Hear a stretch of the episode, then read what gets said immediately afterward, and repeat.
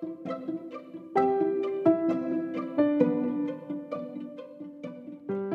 semua, sesuai dengan janji saya untuk mengisi kegabutan, saya akan membacakan sebuah tweet yang berjudul Malam Pertama Setelah Tsunami Aceh 2004 Banyak Yang Berubah, termasuk ayahku dari pemilik akun Twitter Dani Bahri.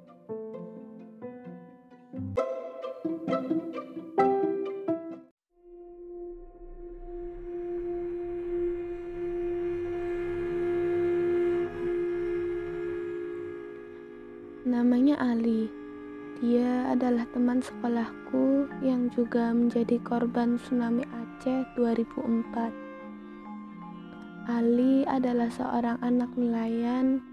Ia sering kali ikut melaut bersama ayahnya yang bernama Pak Bahar. Sudah puluhan tahun Pak Bahar berprofesi sebagai nelayan. Keahliannya menangkap ikan diturunkan oleh ayah dan kakeknya Pak Bahar yang juga berprofesi sebagai nelayan. Tak hanya melaut, Pak Bahar juga sangat hobi memancing. Pak Bahar dikenal sebagai orang yang ramah kepada warga kampung. Ia pandai bersosialisasi, juga ia salah satu tokoh dalam himpunan nelayan nelayan pesisir di kampung kami yang berada di wilayah Aceh Barat. Pada hari itu, sekolah kami sedang libur, libur Natal dan Tahun Baru. Oleh karena itu, Ali memilih menghabiskan masa liburannya dengan ikut ayahnya melaut mencari ikan. Ibunya Ali yang bernama Bunina mulainya selalu tak mengizinkan Ali bila ikut melaut. Namun kali ini entah mengapa ia mengizinkannya. Sekitar tanggal 23 Desember, Ali, ayahnya, dan kedua rekan nelayan lainnya, Bang Pepen dan Pak Turah, berangkat ke pesisir. Kali ini mereka merencanakan akan melaut selama satu minggu saja. Biasanya 2 sampai 4 minggu mengingat mereka sedang mengajak Ali yang harus kembali ke sekolah setelah liburan selesai. Tangkapan ikan di beberapa hari awal mereka di laut tidak begitu baik, bahkan cenderung buruk. Tak seperti biasanya, baru sedikit sekali ikan yang berhasil mereka tangkap. Tiba-tiba menjelang siang hari, mereka merasakan laut bergelombang mirip seperti air kala mendidih yang mengoyak-ngoyakkan kapal mereka. Astagfirullah, pakainya. Astagfirullah, kenapa ini? Ucap Pak Tura. Ombaknya rapat-rapat gini, tambah Pak Bang Pepen. Pak Bahar merasa ada yang aneh dengan laut hari ini. Padahal posisinya mereka saat ini sudah cukup jauh dari daratan yang seharusnya pada titik ini sudah minim gelombang. Ali duduk meringkuk di salah satu sudut kapal. Dengan jarak pandang terbatas, mereka melihat semakin mendekat ke darat. Gelombangnya semakin gak karuan, dan jarak antar gelombang rapat-rapat. Itu, itu berpotensi membuat kapal terbalik. Kita diam dulu di sini sampai ombak membaik, Baru kita balik ke darat, ucap Pak Bahar. Pak Bahar memakaikan jaket pelampung pada Ali. Selanjutnya mereka mencoba untuk tidak terlalu menghiraukan dan fokus kembali menangkap ikan sembari menunggu arus ombak normal dan mereka bisa balik ke darat. Sekitar pukul 2 siang, gelombang air sudah tampak kembali normal. Setelah menunggu beberapa saat untuk memastikan arus ombak sudah benar-benar tidak berbahaya, maka mereka langsung memutar arah kapal untuk balik ke pesisir.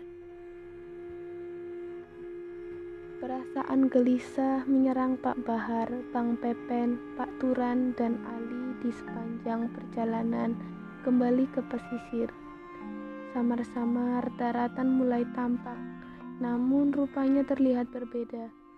Batin mereka mulai bertanya-tanya tak tenang, hingga pemandangan pohon-pohon tumbang, bangunan-bangunan roboh, puing-puing batu serakan, disertai dengan lumpur yang mengenang tinggi seketika membuat tengkul mereka melemas. Jantung mereka seakan berhenti berdetak. Perasaan panik menyerang mereka.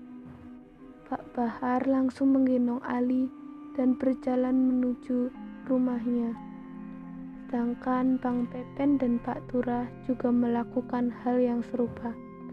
Mereka berpisah tanpa saling berpamitan. Masya Allah, astagfirullah. Dengan langkah yang tergesa-gesa dan tersaruk-saruk puing, Pak Bahar berlari sekuat tenaga menuju rumahnya.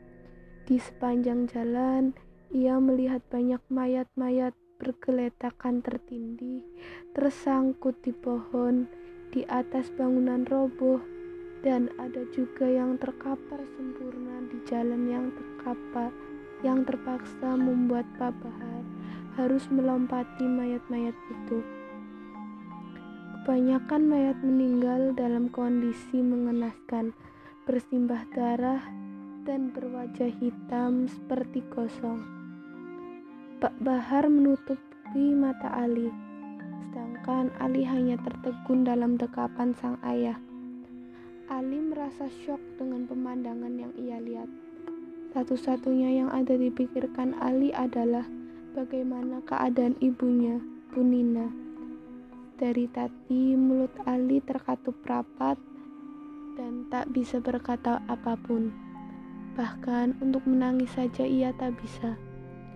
Tidaknya di rumah Pak Bahar menurunkan Ali yang digendongnya, lalu tubuhnya roboh ke tanah, tengkulnya melemas. Begitu melihat rumah yang menyimpan banyak kenangan semasa hidupnya, kini rata dengan tanah. Hanya puing-puing menumpuk yang tersisa. Pak Bahar memeluk Ali. Kemudian ia teringat. Nina!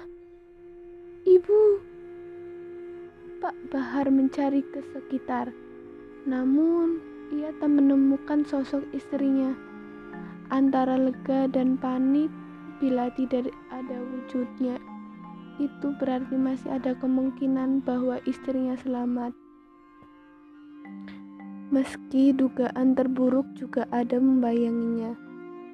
Pak Bahar bergegas mencari bantuan untuk mencari tahu keberadaan istrinya. Ia berjalan cukup jauh menuju posko berte menuju posko pertama yang baru didirikan oleh tim SAR dan relawan untuk membantu dan mengevakuasi para korban. Posko terlihat padat dikerumuni oleh banyak orang. Sebagian dari mereka luka-luka dan tubuhnya dipenuhi oleh lumpur. Rata-rata dari mereka sama-sama mencari bantuan untuk sanak saudaranya yang hilang. Setelah berjuang menembus kerumunan, Pak Bahar akhirnya dibantu oleh salah seorang relawan yang bernama Pak Ridwan. Pak, Bapak tenang dulu ya. Kami pasti bantu Bapak. Kalau Bapak tidak berkenan ke pengungsian, tim kami akan membangunkan tenda sementara di rumah Bapak. Sekarang Bapak bantu saya beri data istri Bapak untuk kami cari. Setelah memberikan keterangan kepada relawan dan tenda di informasinya telah selesai dibangun, Pak Bahar dan Ali diantar oleh Pak Ridwan kembali ke rumahnya.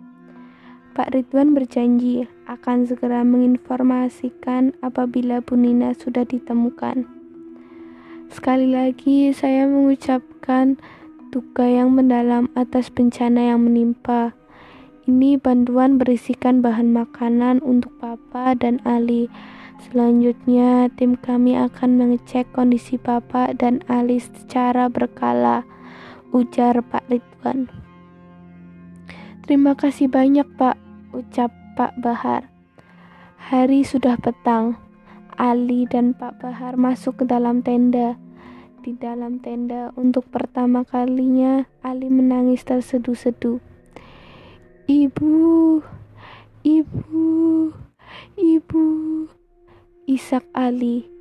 Kemudian langsung dipeluk oleh Pak Bahar. Sabar nak, nanti ibu nyusul kita, ucap Pak Bahar bergetar menahan kesedihannya. Bantuan makan malam datang, tetapi Ali tak mau makan.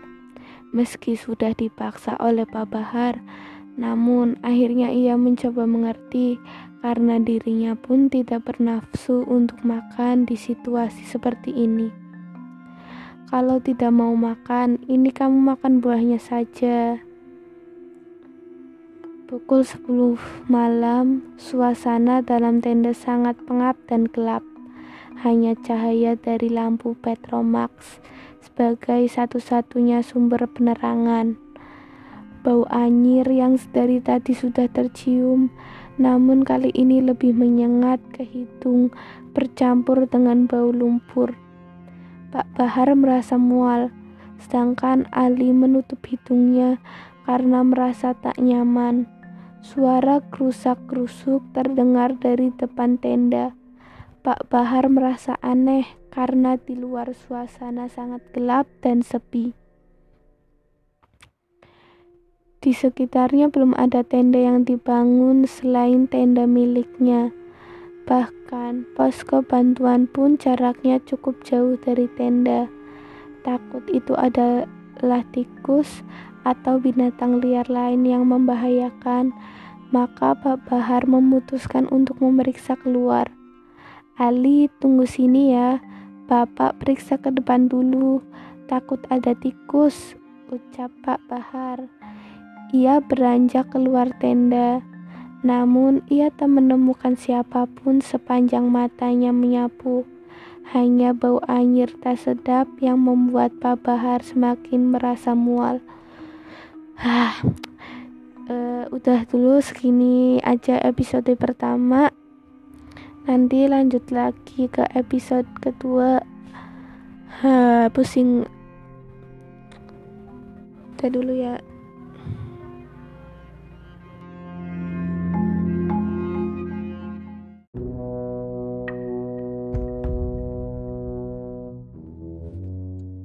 Nah, berhubung tadi aku berhenti tiba-tiba, jadi ini aku lanjut ke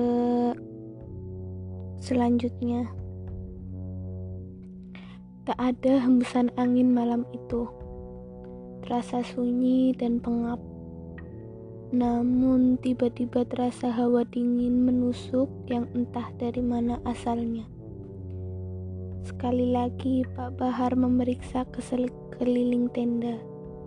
Namun ketika dia ke sisi kiri tenda, Pak Bahar terkejut Astagfirullahaladzim Sosok wanita berdasar hitam dengan corak abu-abu tanpa alas kaki berdiri tegap sambil memegang mangkuk di tangannya.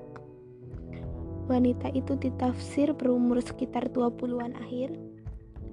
Ada garam, ucap wanita tersebut. Saya minta garam, ucapnya sekali lagi karena tidak mendapat tanggapan dari Pak Bahar. Pak Bahar mengerjap, entah mengapa ia menjadi melamun sekejap. Saya tidak punya garam, jawab Pak Bahar. Pak Bahar merasa aneh dengan wanita itu. Dari mana dia? Siapa dia? Pak Bahar sama sekali tidak mengenalnya di kampung ini. Namun parasnya yang cantik begitu terpancar meski dengan balutan daster yang lusuh. Wanita itu langsung berbalik arah dan berlalu begitu saja. Sementara Pak Bahar masih memperhatikan punggungnya, kemudian hilang dalam gelap. Ayah, ya, Panggilan Ali menyadarkan Pak Bahar yang seolah terpesona oleh wanita tersebut. Ali, ayo masuk, ajak Pak Bahar. Sebelum masuk ke tenda, mata Pak Bahar sekali lagi menoleh ke arah wanita itu pergi. Bau tak sedap yang semula sangat menyengat pun perlahan memudar. Malam itu dengan keadaan yang dipaksakan nyaman, Ali dan Pak Bahar tertidur. Esok harinya, Pak Bahar mendapat kabar dari Pak Ridwan bahwa isi bahwa istrinya selamat dan sekarang sedang berada di pengungsian kampung gunung. Akses jalan yang masih tertutup membuat Bu Nina belum bisa kembali ke rumah menyusul Pak Bahar dan Ali. Belum bisa dipastikan sampai kapan akses jalan bisa kembali dilalui. Puing-puing reruntuhan pohon tumbang, serta genangan lumpur membuat tim evakuasi harus bekerja ekstra. Namun setidaknya Ali dan Pak Bahar lega bahwa keluarga mereka semua selamat. Hari itu dihabiskan Pak Bahar untuk membereskan puing-puing yang masih menimbun di sekitar tenda mereka dan membangun dapur darurat seadanya di belakang tenda. Bantuan-bantuan bahan pangan dan sandang dari relawan pun datang lagi dan disusuk di dalam di tenda. Sepanjang hari mereka menghabiskan waktu hanya di dalam tenda. Pak Bahar tidak ingin Ali melihat pemandangan mengerikan karena banyak mayat yang masih bergeletakan bergeletakan dalam kondisi yang mengenaskan. Bahwa bahkan ada yang potongan tubuhnya terpisah atau hilang. Malam harinya, Pak Bahar dan Ali bersiap untuk tidur. Suasana kampung masih gelap gulita karena listrik yang terputus. Bau, lam, bau lumpur san, bau lumpur santer Bau lumpur santer tercium bercampur dengan bau anyir dan bangkai yang mungkin bersumber dari mayat-mayat korban tsunami. Di waktu yang sama di antara pukul 10 malam sampai 11 malam, Pak Bahar mendengar suara derap langkah yang seperti mendekat ke tenda. Karena takut ada orang yang berniat jahat, Pak Bahar memutuskan untuk memeriksa keluar. Namun kala itu lagi-lagi malam terasa sunyi dan dingin. Namun udara terasa lembab dan pengap. Bulu kuduk Pak Bahar meremang. Perlahan ia mencoba mengontrol rasa takutnya untuk tetap melangkah memeriksa keluar. Pak Bahar terkaget melihat sebuah bayangan yang nampak di depan tenda dari pantulan cahaya lampu Petromax. Bayangan itu berdiri tegak dan tak bergeming di depan tenda. Pak Bahar menghela nafas dan memberanikan diri untuk membuka tirai tenda. Mata Pak Bahar terbelalak. Berdiri di hadapannya sosok wanita cantik tanpa alas kaki yang semalam ia temui. Wanita itu menatap Pak Bahar dengan datar, kemudian tersenyum tipis. Ini garam, Wanita itu menyodorkan sekantung garam. Pak Bahar seperti terpaku dengan wanita itu yang tampak lugu, polos, dan mempesona meski dengan bibir yang terpucat. Meski bibir yang pucat, wanita itu beranjak meninggalkan Pak Bahar yang masih terpaku. Permisi, ucapnya. Pak Bahar tersentak sadar ia kemudian masuk ke dalam tenda. Wajah wanita yang cantik itu masih terbayang-bayang di pikiran Pak Bahar. Lalu kemudian ia baru terpikir, kenapa wanita itu kemarin meminta garam, lalu sekarang malah memberikan garam. Masih belum mendapat jawaban, Pak Bahar berbaring lagi di sebelah Ali yang sudah tertidur. Pikirannya menerka-nerka siapa wanita tersebut. Namun tak lama kemudian Pak Bahar ikut tertidur dengan garam yang digegam di atas dadanya. Di malam yang sama, sekitar pukul 2 dini hari, Ali terbangun dari tidurnya karena merasakan udara yang sangat dingin menusuknya. Ali melihat ayahnya sudah terlelap. Ali, suara membisik keras di telinga kanannya membuat Ali terkaget. Refleks, Ali menengok ke sebelah kanan, namun tak ada siapa pun. Karena sangat kedinginan, Ali mencari jaketnya di tumpukan buntelan pakaian dalam dus. Ah! Ali berteriak sampai tubuhnya tersungkur ke belakang karena kaget.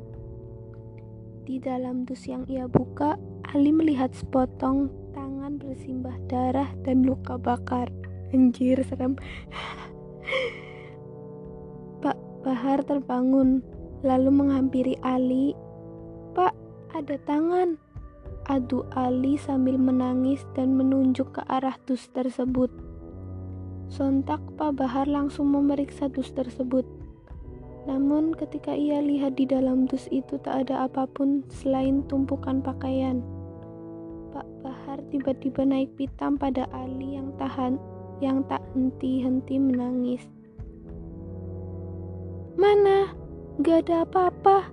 Udah jangan nangis. Bentak Pak Bahar lalu memberantakan isi dus tersebut ke lantai terpal yang membuat Ali takut karena selama ini ayahnya tidak pernah marah seperti itu. Udah, kamu jangan ngaco, tidur sana. Pak Bahar tidak menghampiri Ali, ia justru langsung berbalik badan untuk berbaring ke posisinya meninggalkan Ali yang masih menangis. Malam itu kali pertama Ali merasakan ayahnya berbeda. Pagi harinya, Pak Bahar mengambil jatah sarapan di posko. Di antara kerumunan, ia melihat sosok wajah yang sangat dikenali dalam rekaman ingatannya. Dengan ragu-ragu, Pak Bahar menghampiri wanita berkerudung merah, berkulit putih, yang mengenakan kaos kuning tua.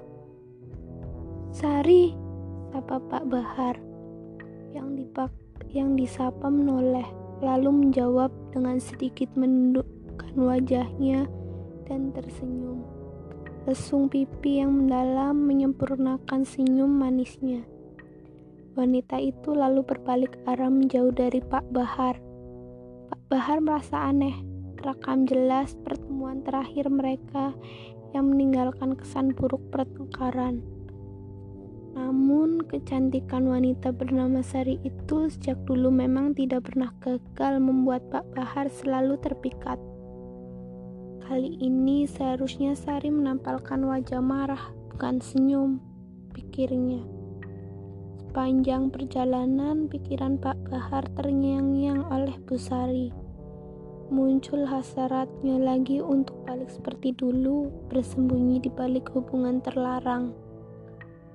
Oh, sedangkan di tenda, sedangkan di tenda, Ali masih dalam kondisi shock. Tadi malam ialah pertama kalinya ia melihat hal yang mengerikan. Dirinya menjadi takut untuk membuka dus-dus pakaian. Bahkan sekarang ini ia memilih untuk menahan pipis karena takut sendirian ke area sumur di belakang tenda. Pintu terbuka. Di luar sana, Ali melihat sosok yang ditunggunya melang melambai. Ibu! Ali langsung beranjak menghampiri sang ibu. Ibunya mengenakan baju daster coklat Ali mengejar ibunya. Ketika setengah perjalanan mengejar ibunya, Ali tiba-tiba berhenti. Itu bukan ibu, capnya dalam hati. Ali merasa ada yang aneh, entah mengapa dia merasa jika itu bukan ibunya. Dugaan dia benar, perempuan yang nampak dari kejauhan itu mulai memudar. Tidak ada orang di sekitar. Tubuh Ali gemetar hebat ketakutan. Ali panik. Ia mengumpulkan sisa-sisa keberaniannya untuk balik ke tenda pengungsian. Tiba-tiba dari ekor matanya, Ali meningkap, menangkap bayangan hitam seperti akan menerekamnya dengan gerakan cepat membuat Ali jatuh tersungkur. Sontak, Ali menutup mata dan berteriak takut. Ah, jerit Ali. Ali, kenapa Ali? Ini ayah. Ucap Pak Bahar memeluk Ali yang sedang tertutup histeris di tanah. Takut ya, takut, isak Ali. Kemudian digendong oleh Pak Bahar ke tenda. Usai men Usai menenangkan anaknya dan memastikan Ali tertidur, ia mengambil sebuah kantung bahan berwarna putih yang selalu ia bawa ke mana-mana. Pak Bahar mencari garam, lalu ia mengingat garam yang diberikan oleh wanita cantik saat kembali ke tenda. Pak Bahar mengambil garam itu dan berjalan ke belakang tenda. Pak Bahar menggali lubang kecil ia mengeluarkan salah satu barang dari kantong putih itu lalu menguburnya, kemudian menaburi garam tadi di atasnya. Pak Bahar kemudian menuju ke pesisir meninggalkan Ali seorang diri yang tertidur di dalam tenda. Sepanjang jalan, ia menyaksikan tim SAR masih sibuk mengevakuasi mayat-mayat yang mengenaskan. Bau tak sedap tentu sangat menyengat. Pak Bahar menutup hidungnya. Tibanya di pesisir, Pak Bahar menatap laut lepas. Mulutnya seperti sedang merapal mantra. Lalu ia menebar garam ke laut. Seketika Pak Seketika Pak Bahar dikagetkan dengan sosok Sari yang berdiri di sisi kanannya. Sari, sapa Pak Bahar.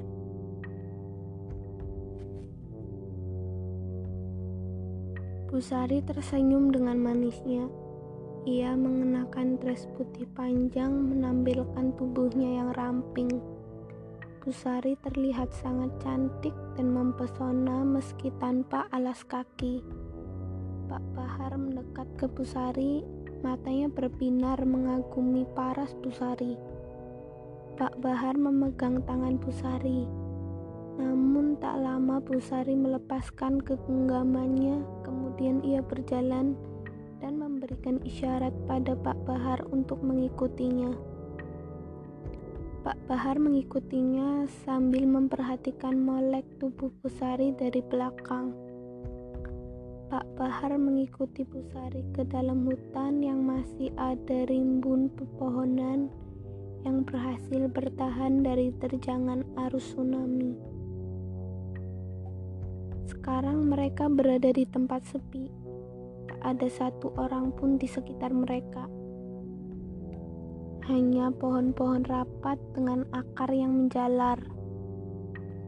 Busari berjalan mundur sambil tersenyum hingga tubuhnya mentok bersandar ke salah satu batang pohon yang besar. Pak Bahar mendekati hingga wajah mereka saling bertatapan sangat dekat. Wah, udah dulu, segini dulu. Nanti aku lanjut lagi ke episode 3. Nah, waktunya udah sore menjelang buka. Jadi aku tutup dulu. Assalamualaikum warahmatullahi wabarakatuh.